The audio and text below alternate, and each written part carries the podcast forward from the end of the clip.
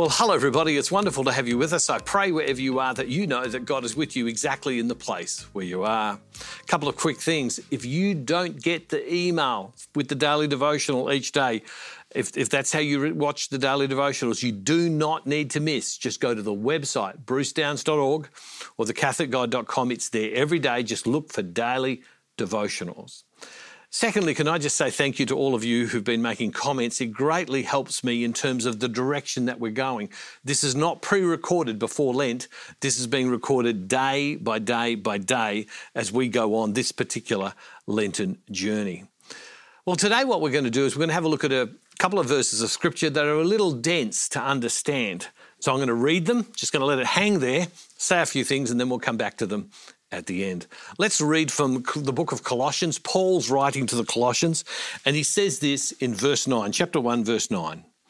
For this reason, since the day we heard it, we have not ceased praying for you and asking that you may be filled with the knowledge of God's will in all spiritual wisdom and understanding, so that you may lead lives worthy of the Lord, fully pleasing to Him as you bear fruit in every good work and as you grow in the knowledge of God. Again, for this reason, since the day we heard it, we have not since ceased praying for you and asking that you may be filled with the knowledge of God's will in all spiritual wisdom and understanding, so that you may lead lives worthy of the Lord, fully pleasing to Him, as you bear fruit in every good work, as you grow in the knowledge of God. Let's just leave that there for a second and then let's come back to it. Lent is a time of turning to God more deeply. It's a time of turning back to God if we've fallen away in our attitudes and our actions. It's a time when we face our human frailty. That's what Lent's about. Lent is about facing our personal weaknesses, and we realise what we all know is that we need God, that there's so many things that we can't do, that we're so limited, aren't we? Lent is a time of spiritual growth, which is what we've been talking about in recent times.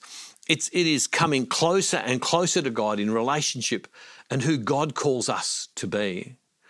If someone was to ask me, what are people who believe in God trying to do every day? I think I would answer this way. They're trying to grow in more potent faith. They're trying to grow in more potent faith. What do I mean by potent faith? Well, the word potent means power, mighty, strong. In other words, we're trying to grow in a more powerful, strong, mighty relationship with God and live differently because of it. And Lent in a special way, but so is our whole Christian life. It's about growing in a more powerful faith. It's faith that carries us through our life, affecting how we see, how we think, and how we act.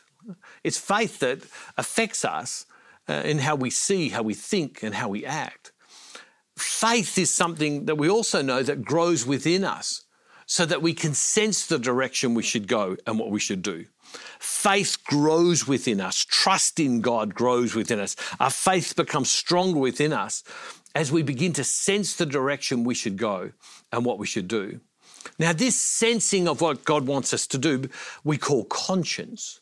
This sensing.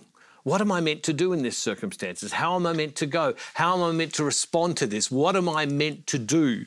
How do I respond to opportunities that come to me? How do I respond to dangers that come toward me?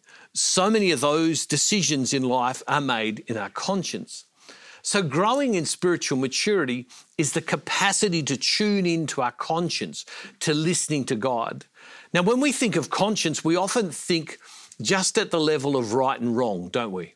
Should I do this? Should I do that? If I said to you, do you have a guilty conscience? You'd all exactly know what I mean. Did you do something that you shouldn't have done? But here's a more developed idea, a more developed understanding of conscience than just the sense of black and white, right and wrong. Is a more developed understanding of conscience is the capacity to be led by God in life's everyday decisions. It is the capacity to be led by God in life's everyday decisions in such areas such as who we fall in love with. Yeah, that's right. How we spend our money. These are all conscience decisions. The decisions we make about how we run our businesses, how we spend our time, our relationships, they're all conscience decisions. how we think. Are we positive? Are we negative? They're certainly conscious decisions. The kind of language that we use. Do we speak encouragement into the atmosphere, or do we tract? They're all conscience decisions. Our conscience tells us what direction in life that we are to go. And every decision we make in life, no matter how practical, no matter how small, no matter how much we think that's not very Christian a decision, they all come from our conscience. So growing as a Christian, growing in spiritual maturity is the ability to live life guided by our conscience and to live who God calls us to be. So growing as a Christian is the ability to live life guided by our conscience and to live who God calls us to be. Now let's go back to this couple of verses of scripture that Paul is writing to the church in Colossae. For this reason, since the day we heard it, we have not ceased praying for you and asking that you may be filled with the knowledge of God's will. Look at this. We have not stopped asking that you be filled with the knowledge of God's will in all spiritual wisdom and understanding. Why do you want to know God's will and all understanding? So you could do what God asks you to do, to be in relationship with God, so that you may lead lives worthy of the Lord in the very practical things of life, fully pleasing to Him as you bear fruit in every work, as you grow in the knowledge of God.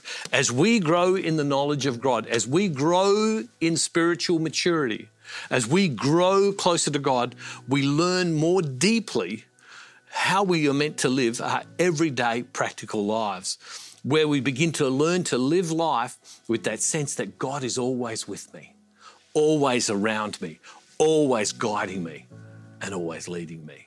Spiritual growth, spiritual maturity is something we all want in our lives. Loving God, I thank you today that you're with us. I pray, Lord God, that you would help each of us to grow in spiritual maturity, to grow in our knowledge of you, to grow in our ability to listen to our conscience, which is more than just right or wrong, but the capacity to sense your direction for our lives. Help us this Lent to go in the direction you're calling us to. And if we discover in this Lent that there are areas of our life that we need to change or directions we're not going in, help us to make the change where we need to go.